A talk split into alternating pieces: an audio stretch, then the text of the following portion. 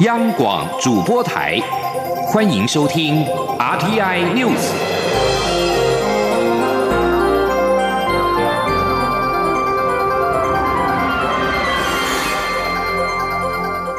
听众朋友您好，欢迎收听这节央广主播台提供给您的 RT News，我是张顺祥。首先把新闻焦点关注到是蔡英文总统的出访行程。蔡英文总统访问团在加勒比海友邦抵达第二站圣克里斯多福及尼维斯，并在当地时间十四号的上午到尼维斯岛访问，成为我国首位登上尼维斯岛的总统。蔡总统表示，台客两国都有丰富的观光资源，可以交流彼此的经验。这一次就有台湾的观光旅游业者组团来考察，他希望未来双方可以增加观光上面的往来。记者欧阳梦平的随团采访报道。蔡总统在当地时间十三号晚间抵达圣克里斯多福及尼维斯访问，十四号上午先前往参观提摩西山丘两洋交界景点，接着至尼维斯岛，成为台湾第一位到尼维斯岛访问的总统。克国副总督莱伯特及行政首长兼克国外交部长布兰特利亲自迎接。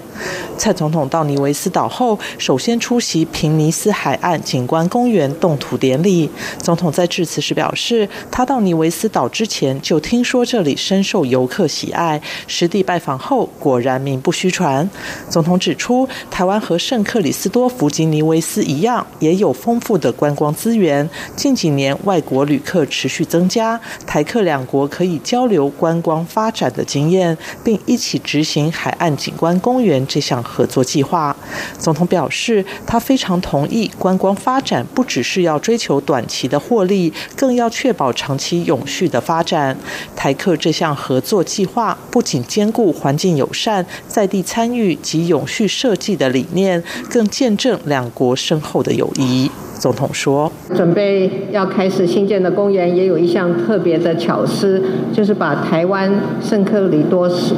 圣克里斯多夫及尼维斯两国小朋友彩绘的国家图像制作成马赛克壁砖。”未来这个崭新的公园将成为我们深厚友谊的见证。总统指出，他这次来访是中华民国台湾总统第一次到尼维斯岛，也特别邀请了台湾的观光旅游业者组团前来考察。他希望双方的合作能够越来越密切，观光上的往来也越来越多。蔡总统下午前往克里斯汀娜渡轮船难纪念碑献花，并参访尼维斯历史博物馆暨亚历山大汉密尔顿故居。晚间则会晤克国总理哈里斯，见证两国签署继职教育暨职业训练合作协定，并出席哈里斯的欢迎晚宴。中央广播电台记者欧阳梦平随团采访报道。对于中国宣布近日将在东南沿海进行军事演习，正在加勒比海友邦圣克里斯多福及尼维斯访问的蔡英文总统，在当地时间的十四号下午受访时表示。对于对岸的军事演习，国军都全程掌握，并且谨慎的处理。总统认为，这提醒台湾必须要强化自我防卫能力。他也再度呼吁中国认真看待维持区域和平稳定的责任。记者欧阳梦平的报道。中国国防部宣布，近日将在东南沿海进行军事演习。由于蔡英文总统正在加勒比海友邦访问，时机敏感，外界解读是刻意挑此时刻进行。蔡英文总统正在自由民主永续之旅第二站圣克里斯多福及尼维斯访问。他在尼维斯岛受访时表示，据了解，这次是例行性的军事演习，但近来演变成他每次出访的例行性演习。总统指出，对于对岸的军军演，我国军都全程掌握，并非常谨慎的处理。蔡总统除了呼吁中国认真看待维持区域和平稳定的责任，并认为这也提醒台湾强化自我防卫的重要性。他说：“维持区域的和平稳定啊，是各方共同的责任啊。那我们也希望啊，这个呃中国方面啊，呃作为一个大国。”对于维持区域和平稳定的责任啊，能够认真的看待哈。那这些事情也呃提醒我们，就是我们呃国防的呃强化啊，国防的自主，我们保卫自己的能力的强化哦，都是我们每天都应该要持续来进行的事情。另外，美国国会通过国防授权法，内容包含持续支持对台军售，以维持台湾自我防卫能力等有台文字。由于正值蔡总统过境纽约期间通过，也引发外界联想。对此，总统表示，他不认为这个时间是刻意与他出访的时间连结，而是美国国内的审查程序刚好到了一个段落，可以对外宣布。我方也持续与美方沟通台湾的国防需求。总统并再次针对这次军售表示感谢。中央广播电台记者欧阳梦平随团采访报道。总统府十四号也表示，媒体报道，中国军方将在近日于东南外海演训相关的动态，国防部等单位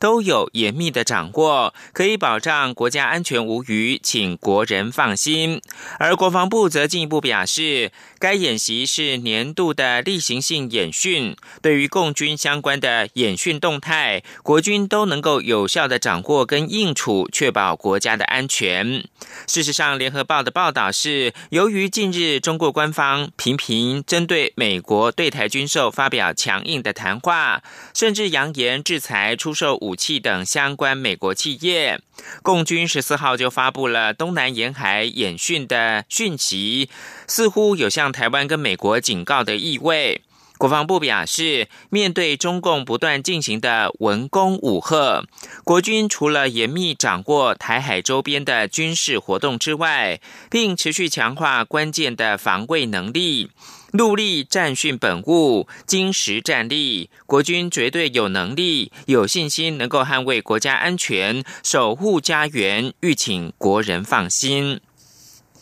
新闻焦点关注到香港，香港近来几乎每个星期都有反送中游行。十四号的战场更扩大到郊区，下午有数万民众参加沙田区的游行，其中不乏中老年人。一名高龄抗议者说：“一般人就算政治零分，政治还是会自己找上门。”组织者表示，十四号的行动大概有十一万五千人参加，而根据警方的评估，高峰期的抗议人数大概是两万八千人。反送中运动目前已经演变成为更广泛的捍卫民主法治和传达其他社会不满的行动。高龄七十三岁，一名是珍妮关的。这个人呢，告诉路透社，最近对中国真的毫无信心，所以反对者才会上街。北京当局他们不是承诺五十年不变吗？但我们看到都变化了。我自己都七十多岁，哪懂什么政治？但政治自己会找上门。一些抗议的群众手持布条，呼吁美国总统川普解放香港，捍卫我们的宪法。另一些人则是挥舞着英国跟美国的国旗，或者要求香港独立的布条。抗议现场还可以看到有中国国家主席习近平图像的看板，上头文字写道：“引渡到中国，永远消失。”此外，像是林郑月娥，也就是香港特首下地狱吧的口号，是随处可以看到。六十九岁的陈姓老先生说。我从六月以来几乎没有错过任何一场的游行。我支持年轻人，他们做了我们没做的事，我们无法为他们做什么，只能够出门游行，以表达我们的肯定跟支持。日本跟南韩因为历史跟领土争议长期的紧张，去年南韩的法院一纸裁定更是成为导火线。日本祭出了报复性的手段，强化管制对南韩出口的半导体原料。不但南韩高科技业受到冲击，也升高了全球整体供应链面临的不确定性。请听以下的专题报道。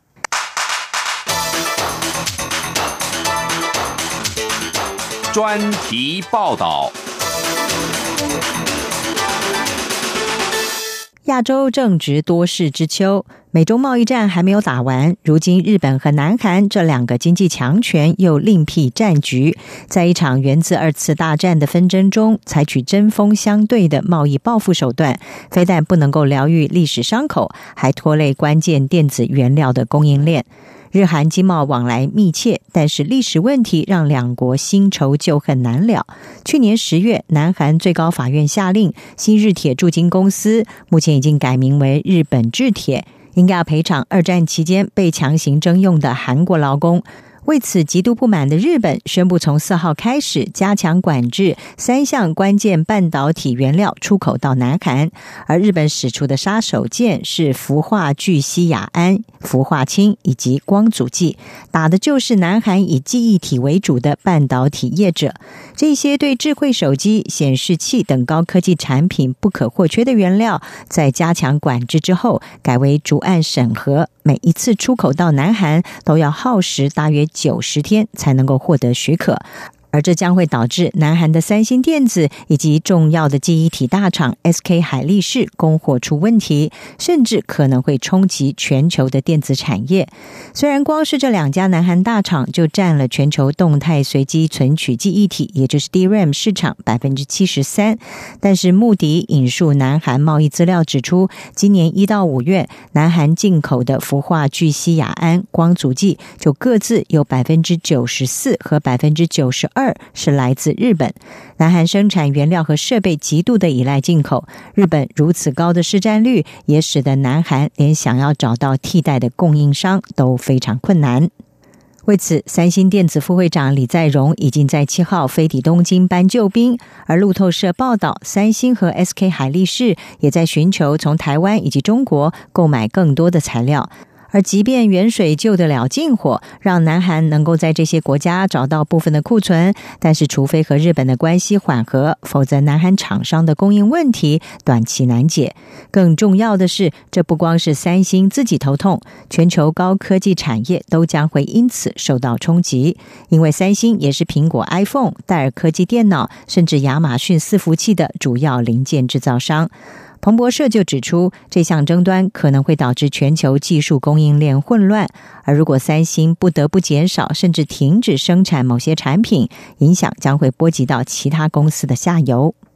分析人士则说，由于市场近来对于半导体的需求放缓，因此日本此举不会立刻对三星电子和南韩的业者产生任何有意义的影响。但是，也有人担心，一旦争议加大，日方可能会扩大限制，纳入晶片等其他关键半导体材料，或者是用于其他产品的零部件，包括电动车的可充电电池等。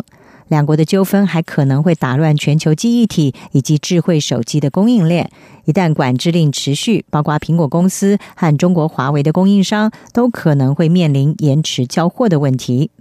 而目前这一起交杂了政治以及商业的问题，看来很难找到解决方案。尽管南韩政府警告不排除向世界贸易组织控告日本，不过日本也坚称并没有违反相关的规范。全球政治风险咨询组织欧亚集团的亚洲部门主管席曼他说：“这两国将会进行一种针锋相对的报复措施，至少几个月的时间，进一步的伤害双边关系。这可能会在这两国公民当中引发负面效应。”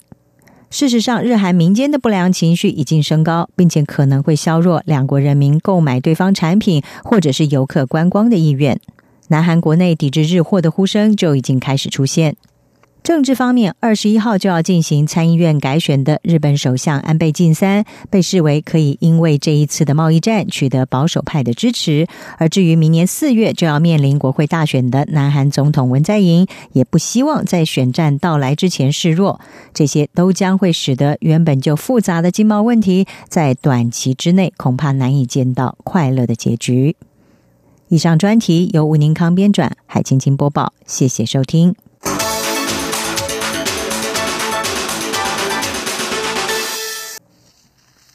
这里是中央广播电台。是阳光，翅膀打开了世界之窗；是阳光，翅膀环绕着地球飞翔。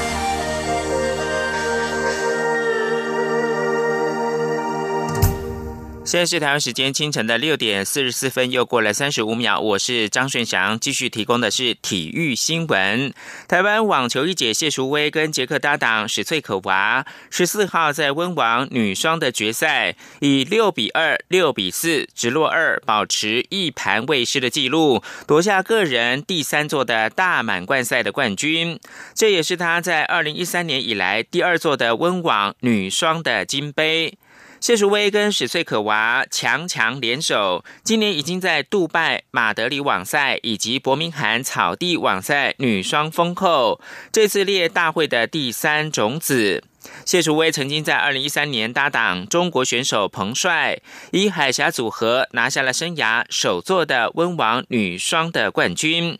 也是台湾网坛第一座大满贯的金杯。二零一四年又拿走法网女双的冠军，十四号夺冠，让她的大满贯赛的金杯增到三座。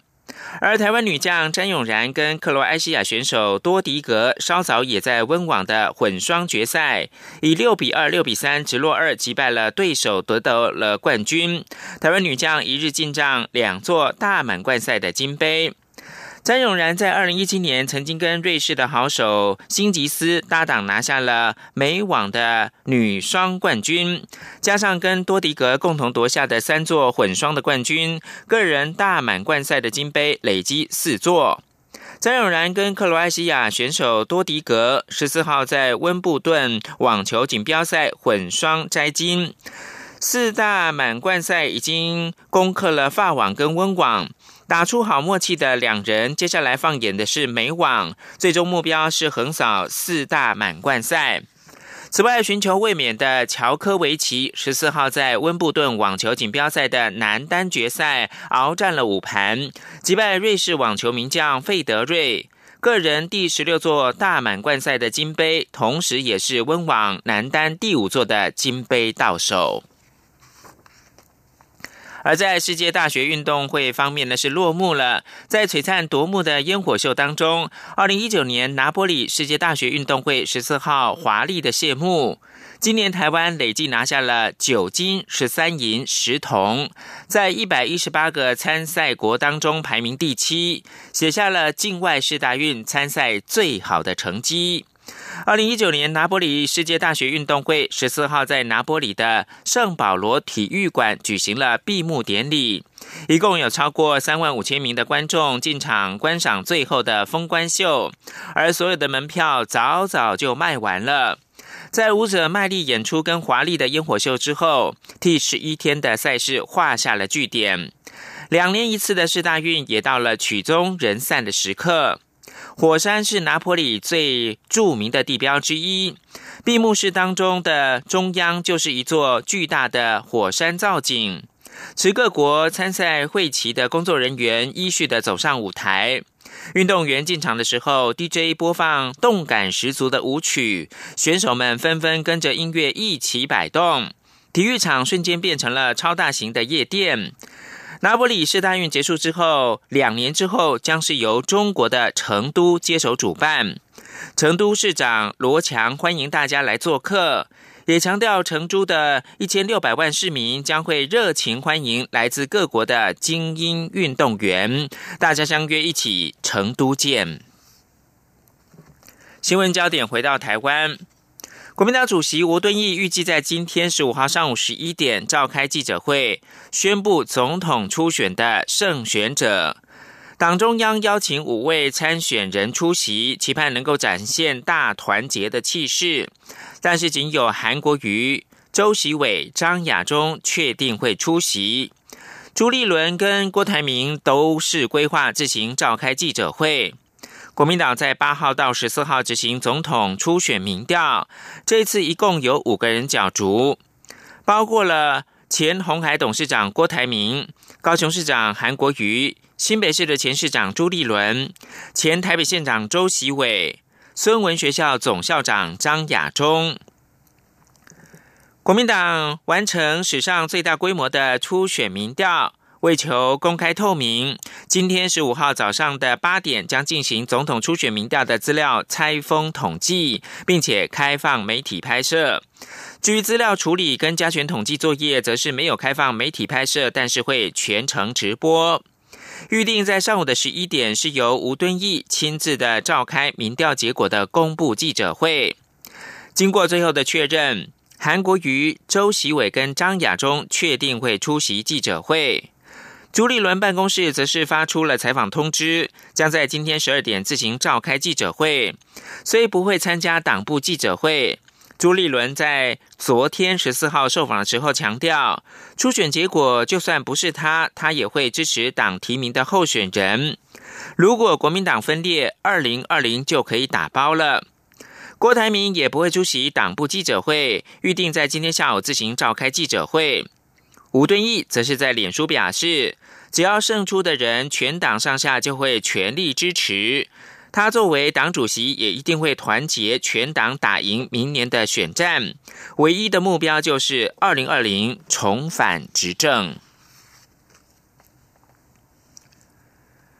台北市长柯文哲针对媒体关切他是否将组白色青年军，表示像他这么。什么政党资源都没有的人，只能够效法当年的蒋渭水，到处演讲宣扬理念。柯文哲同时意味深长的表示，他从不认为换个总统，王子与公主就会过着幸福快乐的日子。与其做个政治领导者，不如当个文化的传道者。请记者吴丽君的报道。传言太阳花学运领袖林非凡将接任民进党副秘书长。对此，台北市长柯文哲十四号上午受访时，平淡的表示：“毕业了总是要找工作，不然怎么办？”媒体进一步询问柯文哲怎么看林非凡毕业后第一份工作就是接掌民进党副秘书长。柯文哲也认为，林非凡过去指挥过太阳花学运这么庞大的部队，应该足以胜任。不过，由于林非凡过去与时代力量关系较为密切，外界怀疑民进党找林非凡接副秘书长的下一步就是寻求与时代力量的整合。对此，柯文哲也回应表示：“不要幻想在政治圈一个政党一声令下，大家就会口径一致，因为每个人都是独立的个体，所以民进党内部也是派系林立。至于是否担忧？”民进党这一步是为了抢攻青年选票，柯文哲则说：“反正就是一份工作，不要想太多，做了才知道效果怎么样。”另有媒体询问，柯粉十三号帮柯文哲办了一场跟青年面对面的活动，这是否意味柯文哲将筹组白色青年军？柯文哲则意味深长的表示，他从不认为换一个总统，王子与公主就会过着。幸福快乐的日子，他说。我们这种什么都没有的，就只能效法九十年前蒋渭水的做法，到处演讲，是吧？我还是这是我个人的理念的。我们要从政治上的领导者变文化的传道者。我从来不认为换一个总统，然后什么王子与公主就过着幸福快乐的日子，不太可能。还是整个国民的水准啊，整个国家的力量。虽然这是否代表柯文哲仍在犹豫是否加入二零二零总统大选，仍有待推敲。不过，对于国民党总统。候选人郭台铭，万一在国民党初选民调中落败，可能寻求与柯文哲搭档，投入总统战局。柯文哲只强调，目前并未安排十五号与郭台铭见面的行程。中央广播电台记者吴丽君在台北采访报道。赵德胤导演新片《卓人秘密》是一部以 Me Too 等事件为发想的题材，是一部类型片，也是赵德胤首度尝试拍摄接近主流的电影。赵德胤接受央广专访的时候表示，整体而言他是满意的，至少跨出了第一步。但他也强调，不管穿什么衣服，都还是我。无论是拍艺术片，或者是比较接近主流的类型电影，人夹带着自己独特观点才是最重要的。央广记者江昭伦的专题报道：赵德胤的新片《主人秘密》最初剧本来自女主角吴可希之手，故事描写女演员追求成功的过程中遭遇的心理创伤。赵德胤在剧中采用一层又一层解密的方式，刻意放大某些虚构的画面，呈现遭遇创伤症候群的女性心理状态。被许多女性观众认为相当精准描绘了女性的感官世界。赵德胤说：“那女生的感官下面的确会影响这个电影在去讲这个电影的很多方式，它可能是不是那么这样的？它可能是像迷宫一样，你要在理解它，啊，它是这样有这样的企图了。”赵德胤说自己从小到大印象中，母亲一直是家里最重要的支柱，后来则是大姐。因为自己的家庭生活经验，加上后来求学过程与社会工作历练，让他很早就了解到女性的坚韧和韧性，往往是男生无法比的。也因此，在赵德胤的电影里，女性角色从来都不是功能性的存在。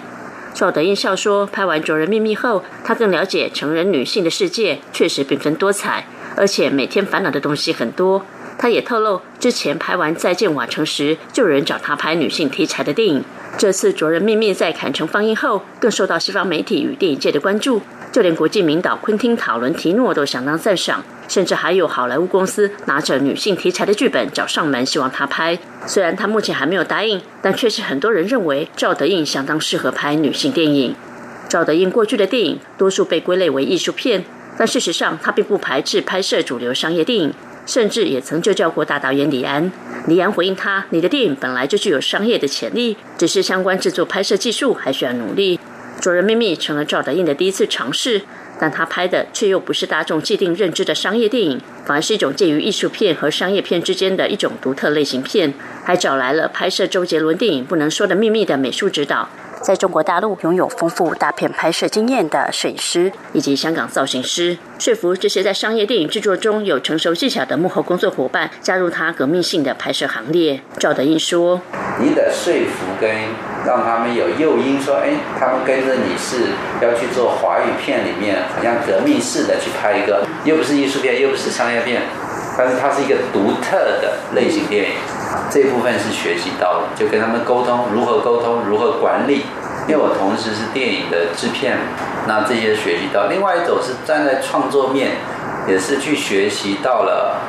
就是类型电影里面的一些要要素，你的这些结构逻辑要非常重要。对于自己可以尝试用接近主流的方式和大众沟通的作品，赵德胤是满意的。因为撇开票房是否开红盘不说，单从《卓人秘密》在华语电影中的位置、议题性以及团队组成方式，《卓人秘密》都是独特的存在。他也强调，不管拍什么类型的电影，最重要是能传达自己独特的观点。不管穿什么衣服，都还是我赵德胤说。那我坐在导演这个位置上说，那你下一步要拍什么？你该怎么学习这个电影？的确，这部电影是一个尝试。在结果上，我觉得整体还是满意的嘛。但是并不代表说尝试了就永远往这个走。我对我来说，其实都是一样，只是说它后面能不能夹带了、藏了你的价值观，我觉得那是比较重要的。因为就跟人，你穿什么衣服还是你嘛。赵德胤说：“如果还有机会，他知道自己已经更能掌握主流电影应该怎么拍，事前要如何筹备。但拍电影最重要还是自己要喜欢。”《主人秘密》挑战观众对主流电影的定义，但也要有心理准备，可能会失败。不过作品能拿得出手，这点赵德胤是充满信心。中国编台记者张昭伦台北采访报道。最后提供给您是交通部的公路总局在十四号表示，第三区的养护工程处委外拍摄的台二十六线垦丁地区的微电影《护蟹任务》是螃蟹的蟹。二零一九年美国国际短片的竞赛在六月份的影展场次，分别是获得了纪录短片奖的最佳纪录短片，而自然生态野生动物类的最佳短片，以及剪辑类的剪辑优选奖等三类。的殊荣，也让台湾之美再度的扬名国际。以上新闻由中央广播电台台湾之音提供，谢谢收听。